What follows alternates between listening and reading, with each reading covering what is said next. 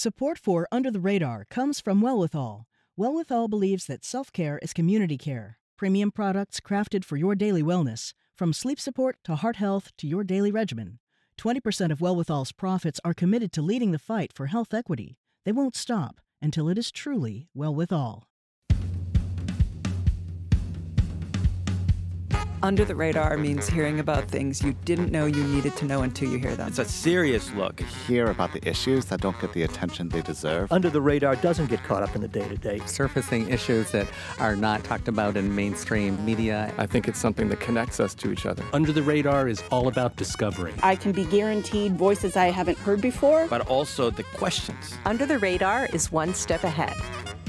I'm Callie Crossley. This week on Under the Radar with Callie Crossley, President Biden flexes his foreign policy skills, imposing sanctions against Russia for invading Ukraine. Could this boost Biden's popularity? Plus, a review of Boston Mayor Michelle Wu's first 100 days in office.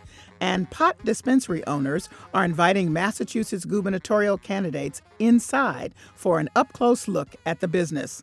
We're spending the full hour with the Mass Politics Profs. Joining me remotely, Erin O'Brien, Associate Professor of Political Science at the University of Massachusetts Boston. Hi, Erin. Hello, thanks for having me. Jerold Duquette, Associate Professor of Political Science at Central Connecticut State University. Hello, Jerold. Hello, glad to be here. And Rob DeLeo, Associate Professor of Public Policy at Bentley University. Welcome back, Rob. Hello, great to be here. All three are contributors to the Mass Politics Profs blog, where we're going to start with the big news of the day, and that is Russia's invasion of Ukraine. Very thin reasoning on the part of Putin, but President Biden had been saying all along he did not believe Putin when he said he was not going to invade. Here he is delivering remarks on Russia's invasion of Ukraine. This is the beginning of a Russian invasion of Ukraine, as he indicated and asked permission to be able to do from his Duma. So I, am going to begin to impose sanctions in response far beyond the steps we and our allies and partners implemented in 2014. And if Russia goes further with this invasion, we stand prepared to go further as with sanctions. Who in the Lord's name does Putin think gives him the right to declare new so called countries on territory that belong to his neighbors? This is a flagrant violation of international law and demands a firm response from the international community. We're implementing full blocking sanctions on two large Russian financial institutions, VEB and their military bank. We're implementing comprehensive sanctions on Russia's sovereign debt. That means we've cut off Russia's government from Western financing. It can no longer raise money from the West and cannot trade in its new debt on our markets or European markets either. Uh, Rob, I'm going to start with you. What are the policy issues that are outstanding in your mind right now? Even as we know, as we're taping this, things are moving and changing. Um, so it won't be settled, uh, if at all, certainly for the next few weeks or days. And um, so, in this moment, as you're looking at the invasion, the pushback from the NATO allies, President Biden stepping up the sanctions. What what what are the outstanding policy issues? Well, I think that you know, if if anything, all of this really calls into question whether or not the United States is is dealing with a, a rational actor in this case. I think that the scale and scope of the invasion um, really s- suggests that they may not be, and so it's difficult for me and I think for, for any policy scholar to really evaluate the efficacy of these sanctions. Will they work? Will they be a sufficient deterrent? Um, because thus far they they clearly haven't. So it's a it's a precarious situation, and you're correct. There's uh, so much happening so quickly. It's it's challenging to really assess what will stick, what will work, and what, if anything, can be done to begin to deter Putin from further aggressive action. So, just to follow up with that, Rob, uh, President Biden took a little bit of heat from the outset, saying, "I'm going to roll out sanctions and increase the severity as it as I go along." And many thought that was a wrong move and said you should just do it all at once. Um, I don't know if there's something to compare it to in history that you can look back to say this worked before or this might not work. Or what's your assessment of his strategy in this moment of of staggered sanctions? Yeah, it. I mean, it's very difficult for me to uh, assess, you know, what the relative effectiveness of of uh, uh, outlining the sanctions right away would have been. I, I will say, you know, looking at recent history, the Biden administration's approach to this particular crisis um, has, in many respects, been quite different from their management uh, of the situation in Afghanistan, where I think by and large they were largely reactive. They were caught um, flat footed to events as they occurred. Um, in, in this instance, what was really striking was the Biden administration was, was really quite proactive in constantly leaking intel uh, on the Russian government's movements and plans in and around Ukraine, which is is certainly not something we've seen from this administration, and not something that I can recall certainly from recent memory uh, in terms of a, a, a foreign policy approach. Okay, Jerold. One of the things that President Biden has been clear about saying and emphasizing is that Russia, as uh, he said, alone is responsible for the death and destruction caused by the military action. Um, I assume that's to make it clear to the rest of the world and to our allies. We know who the enemy is. We're all going to be united against this guy who's out of line. How do you assess it? Well, I think that makes a lot of sense. I, I think it's always always important to isolate the enemy as much as you can, and that's a rhetorical operation as well as a military operation and every other kind of operation. So that's definitely part of that strategy to isolate them. But um, I would just say about the incremental use of or the escalating use of sanctions. I don't know what other option there is because we are probably, it seems, dealing with an irrational actor. And so if you were to say, I'm going to, you know, fire all my uh, ammunition in terms of sanctions at once well when that doesn't work what do you do so by by simply putting out there we're going to get worse and worse you may, in fact, be doing your best each time to make it bad, but having rhetorically given yourself the flexibility to threaten more and more seems like a fairly conventional kind of rhetorical move on Biden's part. So, Erin, one of the things that people have tried not to speak out loud too often, but I'm going to in this moment, is nuclear warfare.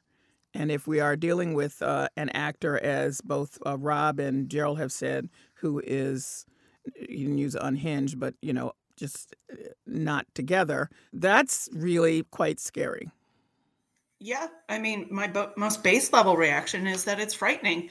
And I know that's not terribly analytic, but you know, you had asked about historical comparisons, and the Auschwitz Museum tweeted out, and I'm just the last paragraph here. At this moment, the free and democratic world must show if it has learned its lesson from the passivity of the 1930s Today, it is clear that any symptom of indifference is a sign of complicity. You know, I'm careful of those kind of comparisons, but nonetheless, if you have an irrational actor willing to move in and, you know, make these claims of genocide, um, I'm not sure if sanctions is enough. And you're right, like they're sitting on um, a not a lot of nuclear warheads, and so you know, this is the biggest fear, the biggest fear coming true. And I'm also struck by here in the United States, in many ways, Putin might be an irrational actor, but he has played the United States thus far and won. You know, uh, there's division as to whether Putin is the bad guy and domestic policy circles right now. I shouldn't say circles, in uh, partisan circles. Um, so, you know, this idea that politics stops at the border has been over for a while, but I'm really struck by that here. And if we're not united in our response in the United States, how do we expect to align all the NATO countries and um, Europe? Do any of you worry about the NATO firm line at this point breaking? Jerold, go ahead. Uh, I'm not sure I know enough about it to really say authoritatively, but I, I definitely, um, I definitely take uh, uh, Erin's point about sort of uh, politics no longer coming stopping at the water's edge. And the the i think that it's probably true that uh, destabilizing american domestic politics is at least some uh, part of the Putin uh, strategy here. And I also think that you you know we we we are characterizing him as an irrational or a non-rational actor. Of course, that's not an unknown strategy, right? I mean, it's it's it's positively Nixonian to try to be unpredictable, which makes it interesting that he has been so carefully and clearly and uh, accurately predicted And I think that might be part of why the the president has made it uh, taking great pains to predict what was going to happen. Uh, that might be an effort to sort of offset uh, his efforts to uh, t- to exploit the idea that he's unpredictable. Anybody else want to weigh in on that?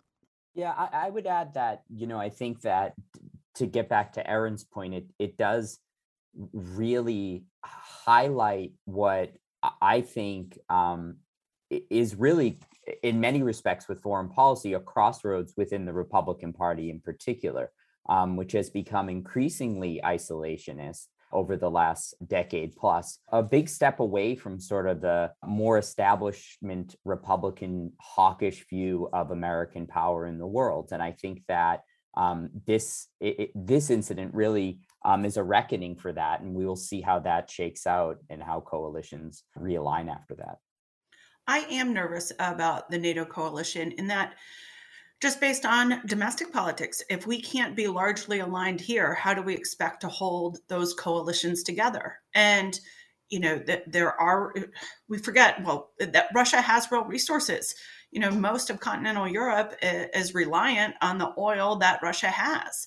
So there are interdependencies that make it harder to just fully sanction Russia, which is what they'll do. But sanctions take a while and sanctions it's the people that pay for sanctions more than putin will not be personally affected. And so it's an ongoing situation and it's one that most of us um, have not lived through in our uh, era. So i think that, that that makes a lot of this unknown and the instability of domestic politics makes it even harder to predict what's going to happen internationally and I would just put a button on this and note that China is a voice in the world, a huge voice in the world, mm-hmm. and they are not so impressed that this is irrational behavior on the part of Putin. And they have many ways in which they can too put pressure individually on other countries. So yeah. we'll we'll see where, where we are. Now, in the context of all things are political, Biden has been suffering some low ratings, um, lots of chatter among some of the enemies about not strong enough, not tough enough, not this. And then the mess with Afghanistan, you know, didn't help. So here we are with Ukraine.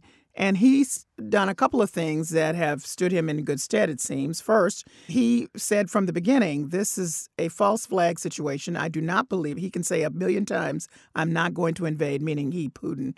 And I know that he is and we're going to work on two fronts. We'll try to do diplomacy, but we're I'm sending people right now.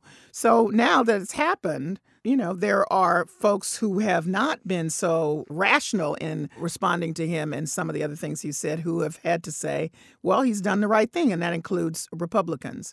That even includes Mitch McConnell. so is this a boon for his uh, political popularity, Erin? No, I think you're right that some establishment Republicans have followed the sort of rally around the flag effect that um, we rally around the president in a foreign crisis. But quite frankly, that's not what you're seeing in partisan media.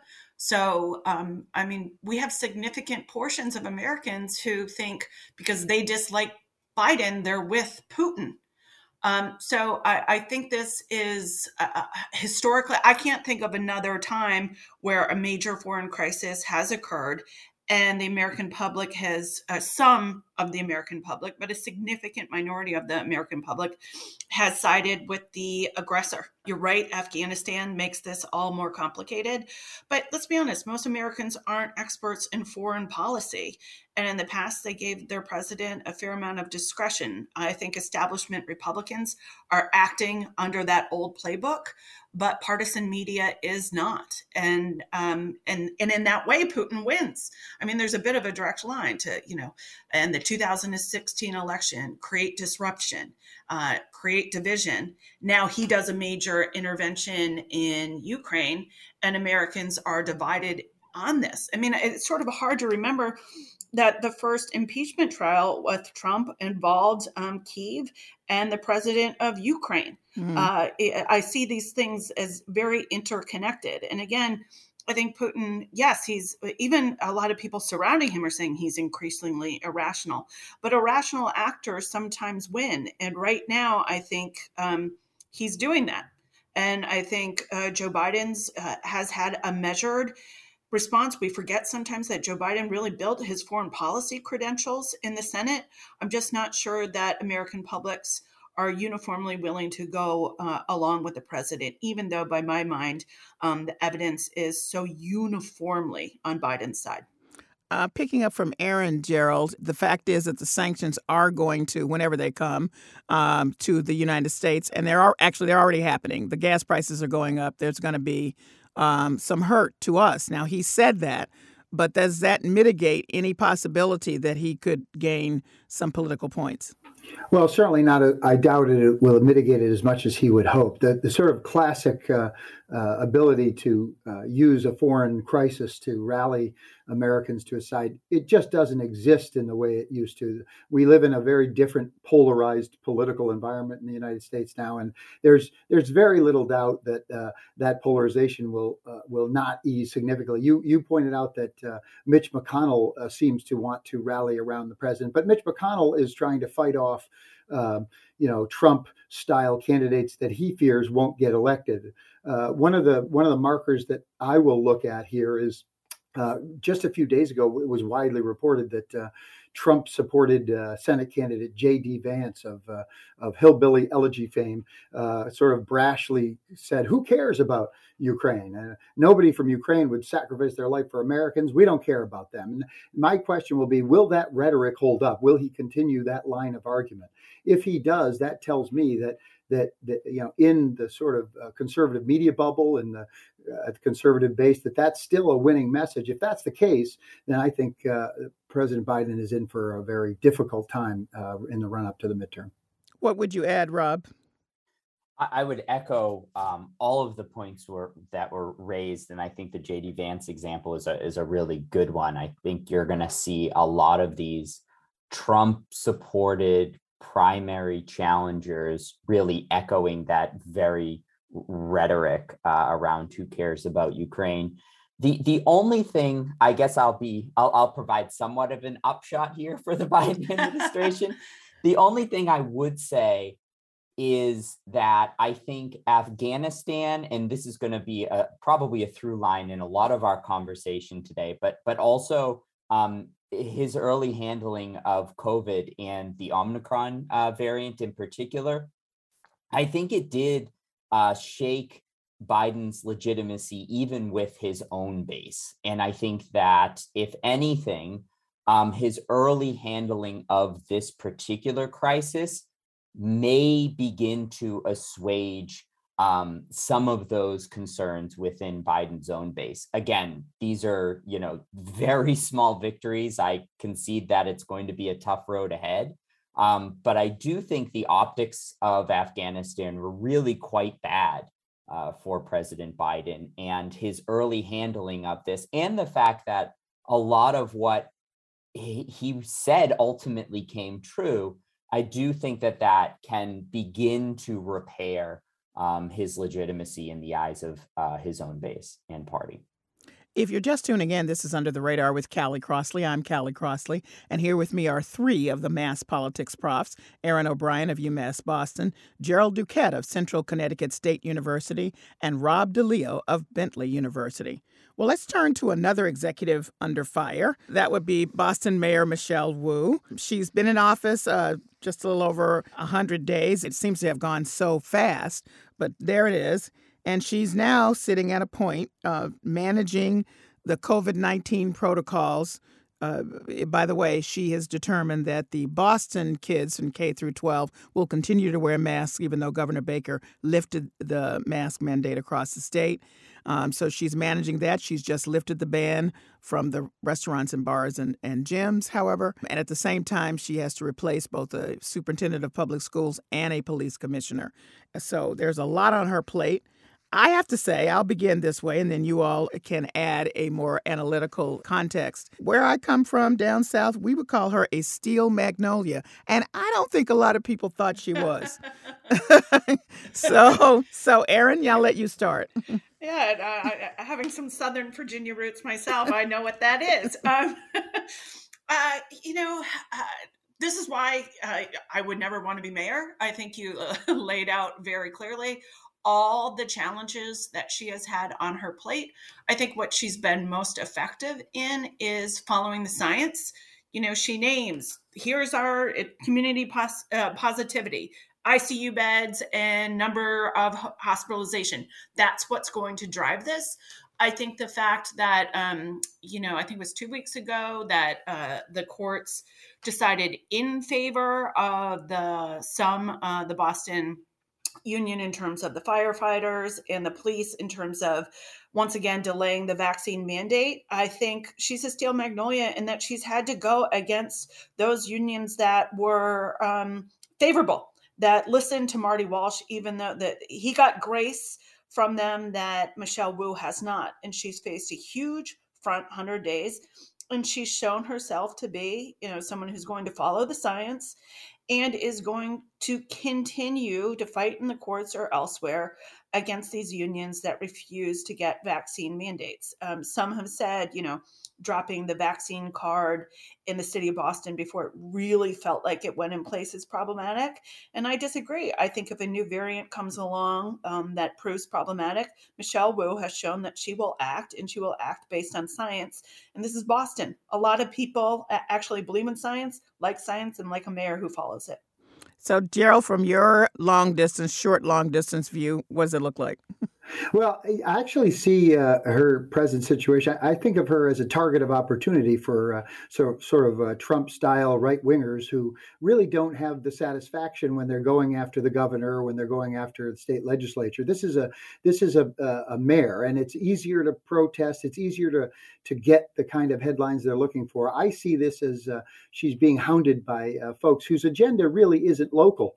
But like all over the country, they've been weaponizing school boards and weaponizing local politics. It's part of a larger sort of narrative that really isn't focused on policy at all uh, and really isn't concerned with local government at all. I just see her as an easy target, a, a brand new progressive mayor of Boston. You know, especially when you consider that uh, they're they're sort of playing on the hope that uh, there's a, enough anti-progressive sentiment in statewide voters that they're not going to get completely wiped out in uh, November. Well, Rob, the, a lot of the protests against her are not policy based necessarily, but are quite personal attacks on her, on her personhood, on the fact that she's the daughter of Taiwanese immigrants, and that has been seen over and over again. And I think, let's just say that people have, have come to realize that it's the kind of pressure that she's under that has nothing to do with her policies. Oh, I would completely agree. And, you know, building on uh, Erin's comments about, you know, tying these decisions to metrics as a way to begin to diffuse some of those attacks. You know, I, I think it's important that we stop and acknowledge just how challenging it is uh, for policymakers to govern something like COVID 19. You know, usually when we think of the policymaking process, we think of this sort of lurching from issue to issue, uh, typically after you have some sort of event or a souring uh, of indicators or maybe feedback that a, a particular uh, a policy or program isn't working. With COVID, um, we're asking uh, uh, these individuals to govern in near real time and in response to these changing metrics. So I would add that not only is tying her response to the metrics important with respect to relaxing these protocols, but also if she needs to reimpose them later, I think it will be important. And one other point I, I would be remiss if I didn't add, and I think this speaks to why the dynamic with her is a little different. It's notable that her communication style is very different from that um, of her predecessors. In what way? Well, what I would say is that she makes fairly robust use of social media mm. um, in ways that her predecessors did not. Actually, I, I, would be hard pressed to identify many local politicians that make as robust use of social media and so directly engage with their constituents. And as someone who's done work on public health policy making, I will say that there's pitfalls to that. There's dangers to that level of interaction. But at the same time, a lot of these decisions that we're asking individuals to make, whether it's masking or vaxing, they're deeply personal. Um, and success ultimately hinges uh, not only on what the government tells you to do, but on individual compliance. And so I think that she has taken so much time to speak directly to the citizens of Boston. I think that will serve her well over the course of this pandemic.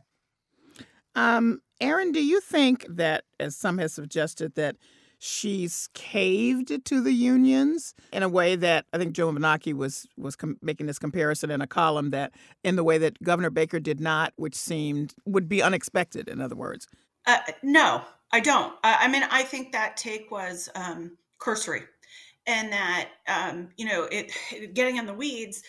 Baker did stand strong um, uh, against some of the unions, and again, noticeably, they're police unions and firefighter unions. That it's not all unions that are doing this; it's a particular type of union. And he went through the labor relations board, and it was an issue of whether or not the that you had to bargain in a public health crisis to do the mandate um, Michelle Wu has been dealing with going through the courts. And it, those are two different things. The court, uh, a week or two ago, went back and said, no, you can't do these mandates. So now they're going higher up in the courts. Michelle Wu didn't sit back and say, okay, well, then we're going to withdraw our complaint. She said, we're going to go higher up.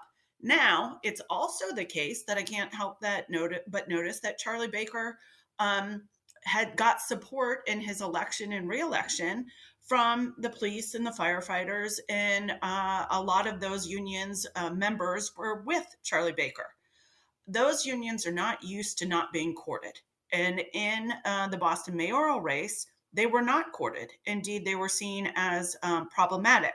Arguably, you could say Annissa Essaibi George you know, uh, was the closest with them, but full on endorsements by the police have become problematic in Boston city politics um, because of, you know, all the things we know going on with uh, racial reckoning, uh, cetera. So I think it, it's it's not a fair take in my mind to say she caved and Charlie Baker's fighting. They are fighting on um, completely different context and I think those unions take some glee in going up against Michelle Wu, that they do not take that same glee in going up against Charlie Baker. So I think we need to, she is fighting an incredibly difficult context. And I'm not saying Charlie Baker's is easy, but it's easier than what Michelle Wu has faced. All right. Anybody want to add to that? I'm almost tempted to say that Charlie Baker's is easy. Uh, hmm. this is a this is a you know technically a lame duck governor whose lame duckhood it makes him essentially more powerful than he was when he was not a lame duck. In other words, because of the unusual sort of subordinate position of Massachusetts governors, he has more political leverage as a non-candidate going into 2022 than he would have as a candidate. So I think it's an unfair comparison. Uh, a woman in her very first, you know, months of a mayoral uh, uh, tenure and a, a, a, governor on his way out the door. I don't think that the comparison makes any sense. It's a it, the leverage differences between uh, the mayor and the governor in this in this uh, situation is apples and oranges. Um, and I would just note, because you did um, in your sentence, that this also has uh, the ring of sexism on many levels. so. Yeah, no, no doubt. It's low hanging fruit for the for sort of the right wing activists. Right. Um, the cannabis people are really interested in getting the the gubernatorial candidates inside the shop to get a firsthand look. And Michelle Wu deserves to go there. well, Michelle Wu is not a gubernatorial candidate. So. I know that's true. she bad. doesn't need she doesn't need that in her 100 days. She's or maybe she does, but she's not going at this moment. but uh, anyway, what do you think about this? They so far don't seem to be uh, excited about it. Uh, the only one who had said she would is Danielle Allen, and as we know, she's withdrawn from the race. So um, actually, I actually thought it was very clever of them to say, stop talking about us, come in and take a look and see what really is going on. Yeah, it's respectability politics. Um, and I think they're they've managed to get a news cycle and some news stories when um, people aren't visiting them. I think Chang Diaz said she would go as well, but you know, like it's sort of like an I I don't publicize invites that people don't respond to. Yeah, that's sort of embarrassing. Yeah. Um, but I think they were adept politically to say, "Hey, come see us." And now there's a story about that because the cannabis industry wants to be viewed like the alcohol industry. Um, uh, that you know innocuous and no different. And uh, I see it as respectability politics in uh, the vice field. Okay, um, Rob, uh, Jerold, any comments? Well, I, I, think that the uh, Erin's got it exactly right in terms of respectability politics. That's a phrase that I hadn't thought of applying here, but it's perfect, and, uh, that's exactly what it is. It's a it's an opportunity that they have taken and made probably the most of it that they can. The the the, the various candidates still in this thing have all responded exactly as we assumed they would, uh, and there's always this sort of um, side issue of the fact that uh, Governor Baker has, a, you know, is trying to propose promote a, a legislation that would uh, allow for, um, you know, measuring impairment uh, by uh, marijuana in terms of uh, drunk driving or uh, on driving, and that that complicates the issue a little bit in terms of who can be for it and who can be against it, because that legislation is controversial and he's getting a lot of pushback. So uh, yeah, I, I, think it's a, a, sort of a peripheral respectability play by the cannabis industry. Rob? Yeah, I, I would add, I, I, I do think, uh, picking up on Erin's point, I, I think Sonia Chang Diaz said she was going um, to go visit as well. And I, I do find um, her acceptance of the uh, invitation notable. Um, do I think a visit to uh, a dispensary is going to uh, tip the election uh, in her favor. Uh, of course not. Um, but, you know, this is a time where she's trying to build some name recognition. Certainly, I think Maura Healey uh, right now, you know, is is widely seen as as the favorite in this race.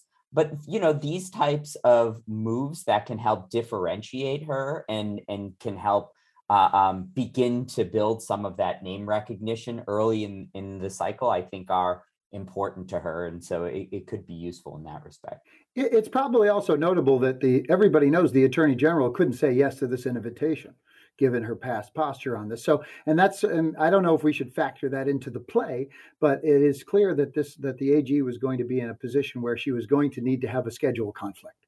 Mm. Well, the other thing too is I guess we'll know if they become, you know, big players in the political scene once they uh, uh, attempt and someone accepts some um, campaign money from them. Right. right? right. So we'll yep, see how yep. that goes. So this may be the first step toward that. Well, coming up, it's more insight and analysis from the Mass Politics Profs. That's next. This is Under the Radar with Callie Crossley. I'm Callie Crossley.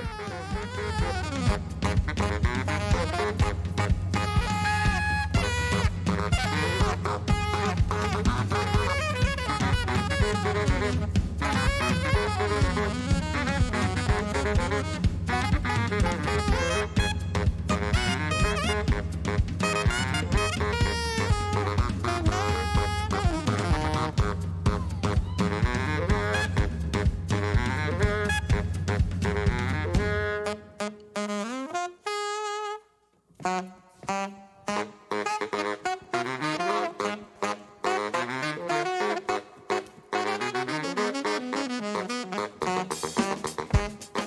Callie Crossley, and this is Under the Radar with Callie Crossley. We're continuing our discussion with three members of the Mass Politics Profs Erin O'Brien of UMass Boston, Jerold Duquette of Central Connecticut State University, and Rob DeLeo of Bentley University.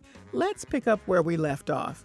And where we left off was talking about uh, gubernatorial candidates. So um, it's important to mention that one, who was very active, Danielle Allen, dropped out. Here she is on GBH's Greater Boston this month, speaking about why she dropped out of the Massachusetts governor's race. Well, you know, it's just pure math. The caucuses started, and we have a very impressive candidate in the form of the Attorney General, and she did her work. And I know we did our math, and there was no path. And you that happens, you make the call. Um, but really, you know, for all the work we've been doing around the country, think the just key point is we should be making voice and access as easy as possible. You know, our democracy is under threat, and responding to that is about making voice and access as easy as possible.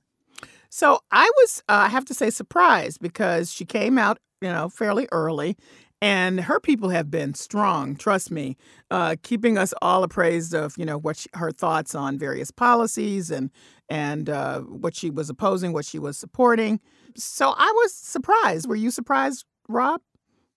I was surprised as well. You know, I, I do think it's a bit premature, but I certainly understand why she opted to drop out. You know, I think the prevailing narrative uh, in the state right now is that that this is Maura Healey's race to win. And I think that that was actually the narrative before Maura Healey even announced uh, that she was running. I remember having conversations with you, Callie, uh, about a, a, potential Maura Healey uh, um, governorship. Um, so I, I, do think that you know there's there's definitely a strong tailwind in this case that's favoring Maura Healey. Um, but you know there's still a long way to go. Um, and there are challenges that come along with front runner status. Um, and so let's see how that shakes out. Were you surprised, uh, Jerold? I, I, was very surprised, and and I maybe even a little bit disappointed in two ways. Uh, it is it, it it surprised me, for instance, the clip you you uh, uh, played there that it, it, was about math. I don't expect a person who cuts into a race on policy or movement kind of grounds to tell me that it's about the math. I didn't. I, I assume you're a Harvard professor. You knew going in the math was never going to work for you. So that surprises me that she would use that as a as a I'm not going to win, so I'm getting out. This is a person who came in with very strong policy beliefs and, and even sort of progressive movement uh, um, agenda. And it's surprising to hear a sort of a, a, political excuse. And on the other hand, I was also a little bit concerned uh, as a sort of as a political scientist who uh, understands uh, you know political parties as having a very important intermediary role in our political system. I was I was sort of disappointed with her sense that uh, you know uh, that uh, the, the nomination process or the, the ballot access process in Massachusetts is uh, shutting out alternative voices, essentially in a sort of an anti-party uh, message that also reflected uh, sort of a, a, lack of appreciation of the of the need for vetting and the need for a nomination process that isn't completely eviscerated. So I will say, Erin, I was minding my own business having hot chocolate at my favorite bakery, and I was accosted by someone before she dropped out to say how she was working very hard on behalf of Danielle Allen in the caucuses, which, by the way, I didn't even know there were caucuses here. I, I always think of it as an Iowa thing. And so she said, you know, I said, really? And she said, yes. And I said, do you think she can win? And she says, well, I think she could win, but more importantly, it's it's important that her voice be in there to push. These are her words, Maura Healey more to the left. Uh, and so she said, I, I am very strong for her. I think she's saying all the right things. And so I and a number of other people are working hard for her in the caucuses. So I wonder, Erin, if something came up in the caucuses that indicated to her early on that uh, uh, what Jerold said was disappointing to him, the math uh, became real.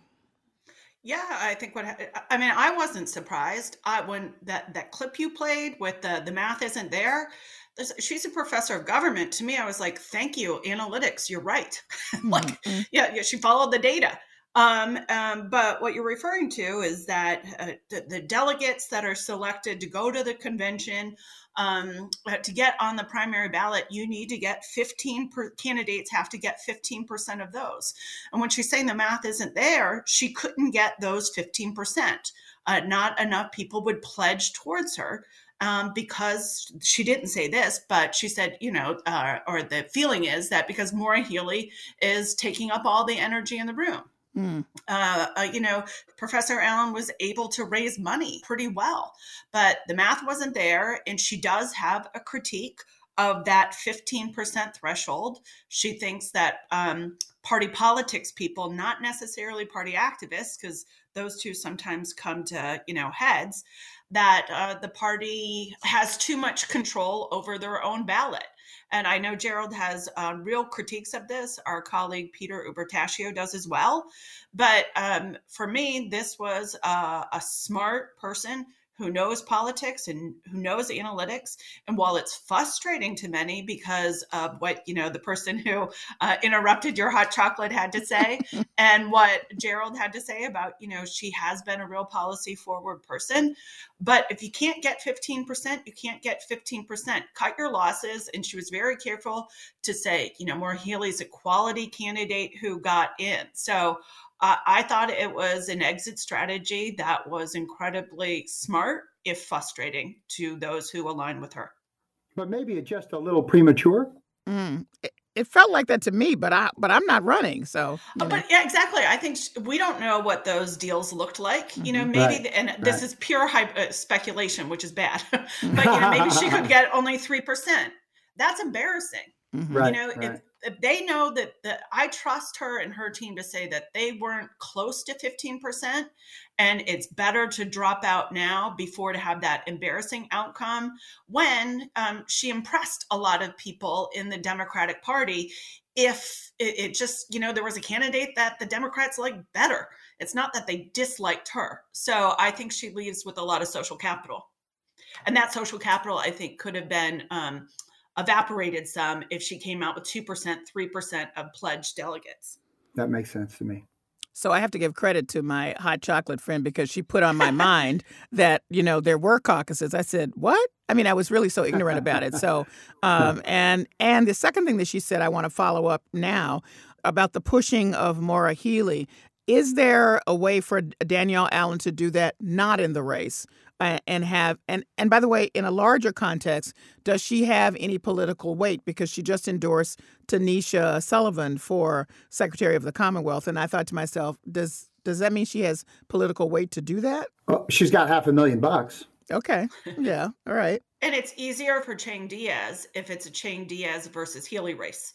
Okay, That uh, I I think I still think it's a real uphill battle for Chang Diaz, but she has more name recognition, at least uh, in the eastern end of the state, and a head-to-head battle uh, that gives you know the progressive activist one candidate to align around. okay. Um, what about uh, Danielle Allen's political weight in other, as she's using it now with, for example, supporting Tanisha Sullivan? Does that work other than the money? I know you said the money, Jerold, but uh, do other people Right. think that has weight? Oh, it, it certainly has weight. She's value added, no question. Okay. And where do the, the people that were really strong in her candidate? That woman who is so strongly in Allen's camp, she's an activist who's willing to do work. She's willing Yes, to do the hard work for a candidate. That's right. And so I think though having those individuals like her go to the Sullivan campaign, that that's a huge value added, maybe so even more than money. Okay. Yeah, and I, I would add that the the Sullivan campaign, right? You know, these races for Secretary of State, all of a sudden they're within this context of uh, an assault on voting rights across the country. They're Mhm. they're much higher profile races, Yes. right? So for someone like Danielle Allen uh, to to to throw her support behind a candidate, it also allows her to remain visible. Now, I don't know if she's going to campaign or or what her plans are, but these aren't you know inconsequential races from a political perspective. People are paying attention to Mhm. them both here in the state and also nationally. Hmm. Uh, if, if I might argue against myself a bit, uh, Okay. Ta- Tanisha Sullivan is a movement candidate as well with a strong progressive reform agenda. And so you know, Danielle says the math is not for me. I'm going to I'm going to not waste these resources. I'm going to put them into a candidate who has a chance Hmm. of winning, who uh, who actually shares my progressive values in terms of transparency, in terms of voter access, et cetera. So in that sense, we could argue, uh, you know, uh, that this exit from the race was more substantive and positive. I'm Callie Crossley, and you're listening to Under the Radar with Callie Crossley. Joining me are three members of the Mass Politics Profs Erin O'Brien of UMass Boston, Jerold Duquette of Central Connecticut State University, and Rob DeLeo of Bentley University. We're discussing the latest local and national political stories you need to know. Well, let's move on to another story, a very interesting race. This is uh, one for the uh, second Suffolk District State Senate race, the one that's Sonia Chang Diaz formerly held before she decided to run for governor. And Liz Miranda and Nika Elugardo are running against each other for that seat. Both of them are in the House at the present time. They both came in at the same time in 2018. And they both say that their focus is on economic uh, development, economic opportunity, and health equity, says Liz Miranda. Um, Elugardo says she wants to focus on economic development as well.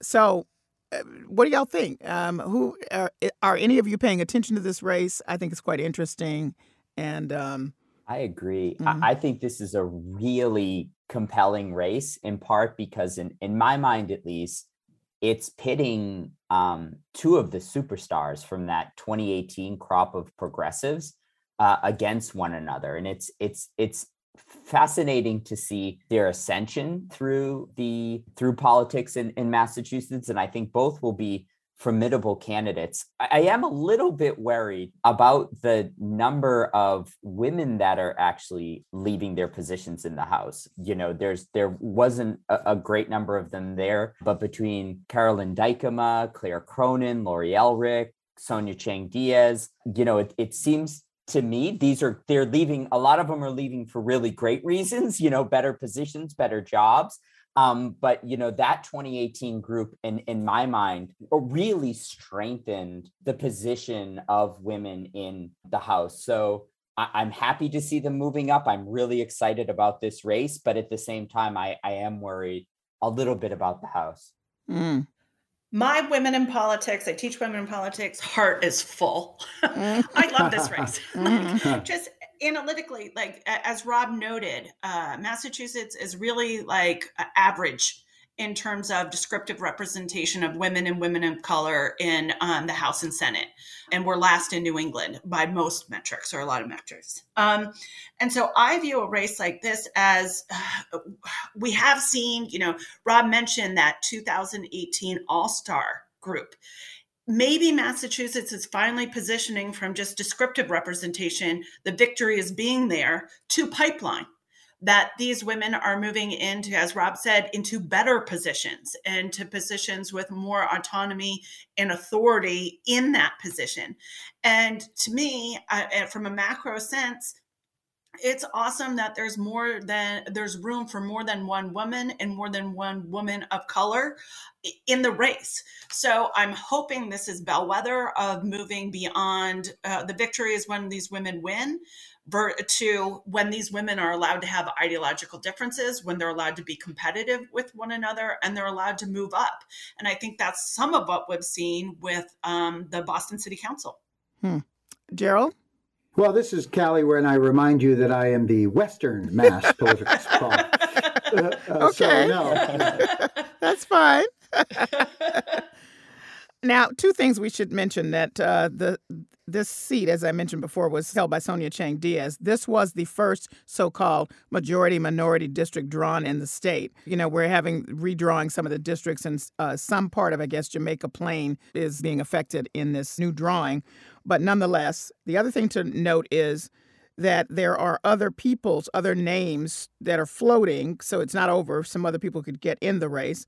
Uh, they include uh, Miniard Culpepper, who's the pastor of Pleasant Hill Missionary Baptist Church, Pastor Willie Bodrick of the 12th Baptist Church, and Senator Diane Wilkerson, who you know, former Senator Diane Wilkerson, who was uh, held a position in the uh, state senate long ago before she was indicted for um, corruption charges, but has uh, come back strong and has built a, a I would say a pretty fairly solid uh, political organization at this point. So there is always a possibility that any of those people could join. I should say that I have interviewed both of them in a professional capacity, but I know Liz Miranda personally. She's a graduate of Wellesley, where I sit on the board of trustees, and she is also a member of the dynamic and distinguished Delta Sigma Theta sorority. yes. there you go. so I, I, need to make sure that that's on the record for that. a good sister. that's right.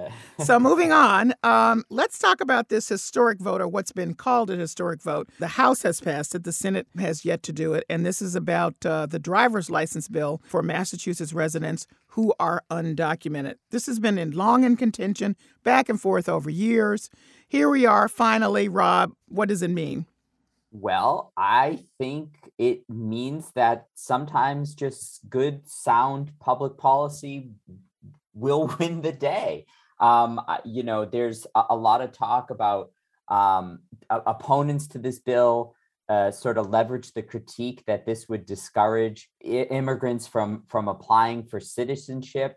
You know, I, I just don't know that that's the case when you know most of the evidence that we've we've heard in support of the bill is that they're they're already driving so from a public policy and and quite frankly um, from a public safety perspective why not ensure that they're licensed and make sure that it's easier for police officers and the general public uh, to have a sense of who's on the roads? So the final tally was 124, 36 against. Let's take a listen to the back and forth uh, debate that went on. Um, here's State Representative William Straus, he's a Democrat, and State Representative Paul Frost, who's a Republican. Our job, our task of doing traffic enforcement is made better, is made easier when the person behind the wheel presents a driver's license. We are now starting to incentivize that, hey, don't worry about being undocumented. Don't worry about being here illegally. You can still come to Massachusetts, and not only can you get an ID, you can get a driver's license. Um, so, Gerald, this is uh, something that has passed in other states. Uh, Massachusetts would be the 17th state. But you hear the debate. You hear what the concern has been over the years as this has come up.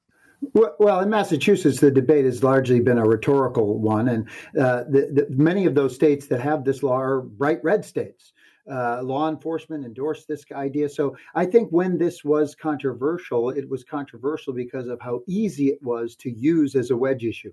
And I just think that the uh, you know Mass GOP having fallen off the deep end has just changed the politic the politics of this. Uh, I think it's a lot easier for the for the House, the leadership in the House and the Senate, even to to be for this bill for policy reasons, just as uh, my colleague has indicated here.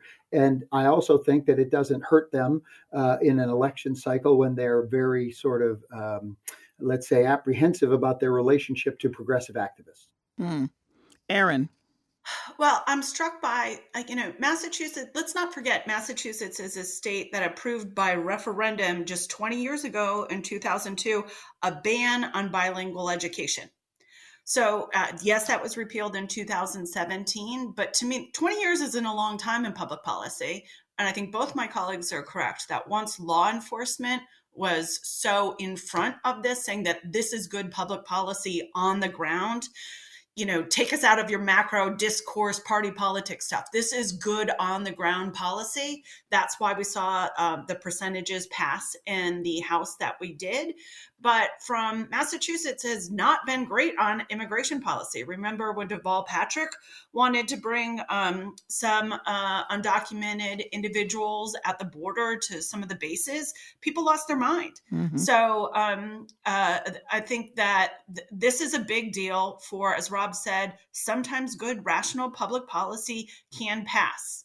Um, and we'll see what happens in the Senate and with Baker. But what a change in 20 years. Yeah, all right, finally, we're doing a lot of house centric stories, but this one is interesting. The Massachusetts State House is reopening after two years. The two years, of course, following. Finally. Yeah, following the pattern of COVID.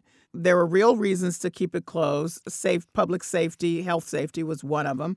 Um, but now it's open. So what? So, eh, but we are the last, I guess, in the country to to do so. Did you uh, agree that it was necessary to wait until as long as we did? I guess is the question. No, it's gross. okay. I work for the state. I'd like to keep working for the state as I say this. We've been back in school face to face since fall. And if you're asking public workers to do that, that are not necessarily frontline, um, then your state house has to be open to the people in the same way. You can ask them to wear a mask and all that stuff. I'm totally for that. I think we should st- keep masking. But residents of Massachusetts don't like hypocrites in their politicians. And the state house being closed this long felt like, you know, um, do as I say, not as I do. I, I, basically see this actually sort of an insider issue. I don't think the average voter gives a damn whether the building is open or not, quite frankly. Out here in the hinterlands of Western Mass, certainly, we were not concerned about whether reporters could get access to, you know, members of the legislature. So, to be honest, I think it, that everything that Erin said is true, and I think folks like us care about that sort of stuff. I just don't think it's. I think it's uh, not so much as under the radar generally as off the radar. Okay, so I want to point out that uh, the first person inside after uh, it was open was a, a, lobbyist for disabled Massachusetts veterans. So it just wasn't reporters trying to get inside. There were other people who wanted access uh, to the legislators, and then just the general public just wanted access. You know, I completely echo everything my colleagues have said. I, I, I you know, people. I, I've been in the classroom for a while, so I would hope that they're, you know, back at work. It's it's time. Keep masking. You know, keep taking precautions. Certainly, one thing I, I would add is we're learning that you can do a lot virtually and through zoom and, and, online but we're also learning that there there's certain things that you we can't do and when it comes to to governance and policy making you know a lot of policy a lot of the discourse around policy and discussion and debate it happens outside of sort of formal session. It happens outside of the committee hearing. It's the informal hmm. conversation mm. in the hallway. It could be a lunch. It could be just an ex- an elevator ride. And so I do think that there's something to be said about ha- creating and ensuring that we're still able to get back to normal and facilitate those normal organic interactions because I think when you look at sort of the, the history of major reforms, a lot of deals are broken um, in, in places where maybe we wouldn't predict for them to be broken. So I, I think it's a it's a good thing and it's it's healthy for Massachusetts government real quick just as an example of that you know an elevator moment we saw during the kavanaugh hearings mm. when it was senator flake was um, uh, they say confronted but was addressed by protesters in those uh, elevators saying you need to do more hearings on this. We're not for kavanaugh. And he changed his now he ultimately voted for kavanaugh but it slowed the process down. And that doesn't happen that to, uh, to rob's point that doesn't happen on zoom. All right well, as the protesters would say, whose house? The people's house. So there you go. Right. Thank you all for joining me. Thank you. Our pleasure. Thank you. Erin O'Brien is an associate professor of political science at the University of Massachusetts Boston. Jerold Duquette is an associate professor of political science at Central Connecticut State University. He and Erin are co editors of the upcoming book, The Politics of Massachusetts Exceptionalism Reputation Meets Reality. And Rob DeLeo is Associate Professor of Public Policy at Bentley University. You can read more of their analysis on their blog, masspoliticsprofs.org. That's it for this week's edition of Under the Radar with Callie Crossley. Listen to us online at GBH News or wherever you get your podcasts, and follow us on Twitter and Facebook to stay up to date with our programming. Under the Radar with Callie Crossley is a production of GBH, produced by Hannah Ubeli and engineered by Dave Goodman. Vanessa Handy is our intern. Our theme music is Fish and Chips by We Are Two Saxies, Grace Kelly and Leo P. See you here at 6 p.m. next Sunday. I'm Callie Crossley. Thanks for listening.